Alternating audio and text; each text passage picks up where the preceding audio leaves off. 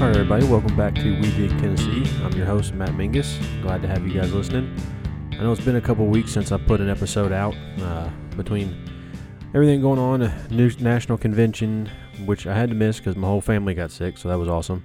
Uh, you know, it just I got a little behind on it, so I apologize to, to all you listeners that uh, I missed one there, but uh, we're gonna get back in the groove here. It sounds like from catching up with everybody that was at convention, sounds like there was a a lot of good stuff went on there. We're gonna try and get some of them here on the show and, and, and talk about it, so everybody that wasn't able to make convention can get the same information.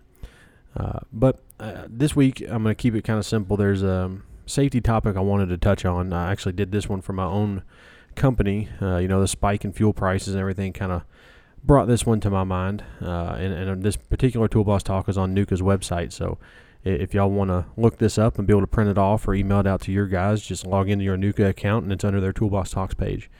Um, so this week we're going to go over uh, safety while refueling vehicles and equipment. There are some no-brainer safety rules to observe while refilling a, a vehicle or other piece of equipment at the at work or home, but there are also some rules that are not so obvious. Here's an overview of some of the precautions that you should keep in mind anytime you are refueling a vehicle or piece of equipment. 1. No smoking. The burning cigarette can ignite flammable flammable vapors that are emitted from the liquid fuel, causing a flash fire or explosion to occur. Also, make certain there are no other potential sources of ignition such as open flames or spark producing equipment operating in the area, as they too can ignite a fire or explosion.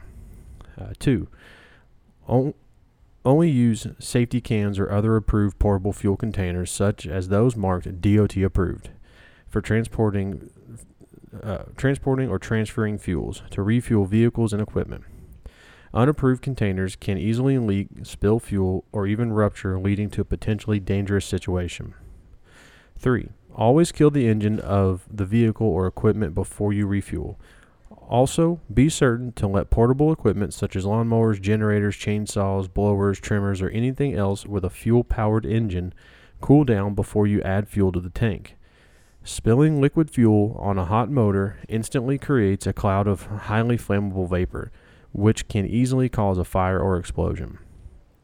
Before dispensing fuel into your car or truck, be sure to touch a metal part away from the fuel tank on your vehicle or equipment with your bare hand. This dissipates any static buildup on your body created when sliding out of the vehicle seat. Also, touch the gas nozzle dispenser or hose to the fill tube on the gas tank before you start to add fuel to the tank and keep it in contact throughout the entire refueling process. This step helps prevent hazardous static electricity from building up and causing a spark in the vapor area as you refuel. Never dispense fuel into a can or other container while it is sitting in your vehicle, truck, or truck bed. Do do so I'm sorry, doing so allows hazardous static electri- electricity buildup. Instead, sit the container on the ground and then add the fuel. All right, so just a few uh, pretty simple, uh, you know, steps to take when refueling vehicles. And like I said, the the spike in fuel prices really kind of brought this one to my mind. Um, you know, I, am sure everybody's feeling it right now with these crazy fuel prices, keeping trucks and equipment running out there on job sites and um, you know everything moving. Uh, you know, I'm I'm not going to tell anybody how to run their business, but something you guys should maybe keep an eye on is idling equipment you know, uh, nobody needs equipment or trucks out there idling or running unnecessarily right now. If it's not running, it's probably best practice to just shut it down. So, just something you guys can maybe keep in mind and keep an eye out for. Uh, so, like I said, that was just something I wanted to hit on uh, this week uh, before I jumped into talking about our newest chapter in the area, uh, the NUCA Mid South chapter uh, over in the Memphis, West Tennessee, Mississippi, Arkansas region. you know, they've got their they had a great kind of first uh, in-person meeting, getting some of the, the, the local guys together to talk about the chapter and getting it up and going. And uh, now we've got a great uh, chapter formation lunch and learn coming up March 23rd uh, from noon to 1:30 at United Rentals on East Shelby Street in Memphis. Uh, great great uh, line of speakers coming up. Uh, you know, I, am I'm, I'm fortunate enough to be able to, to be there and help present on trench safety. We're going to have Zach Perconti, the one of NUCA National's uh, lobbyist there. He's going to be speaking about the uh, the infrastructure bill and how it's going to affect Tennessee and surrounding areas.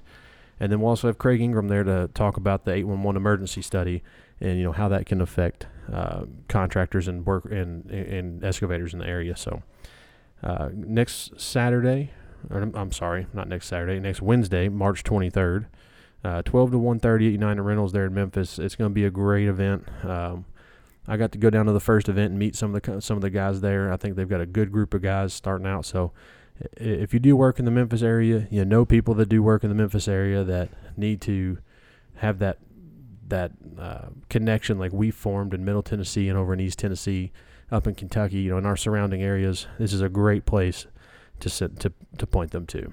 Uh, so anybody you think might be a, a good fit or someone that could benefit from what NUCA brings to your area, please send them to this event next Wednesday, the 23rd. Uh, it's going to be it's going to be great. Uh, if there's any questions about how to get RSVP'd or sign up, uh, look on NUCA Mid South's Facebook page, uh, or you can uh, go to nuca.com/slash mid mid south, and uh, you'll find them there. George Hamilton from NUCA National is the one who's helping organize this thing. He's doing a great job. So if you have any any questions you want to ask George, it's george at nuca.com and he can help answer those questions as well. So uh, I hope to see a bunch of people there. Uh, United Rentals has a good facility. We're going to have a great box lunch brought in uh, from a great sandwich place in that area. So uh, come get a lot of information about the industry, about what's going on, and uh, get some lunch. And we'd love to meet and greet and talk and, uh, you know, see what's going on. So with that, guys, I'm to wrap this one up here talking about some of the local events coming up.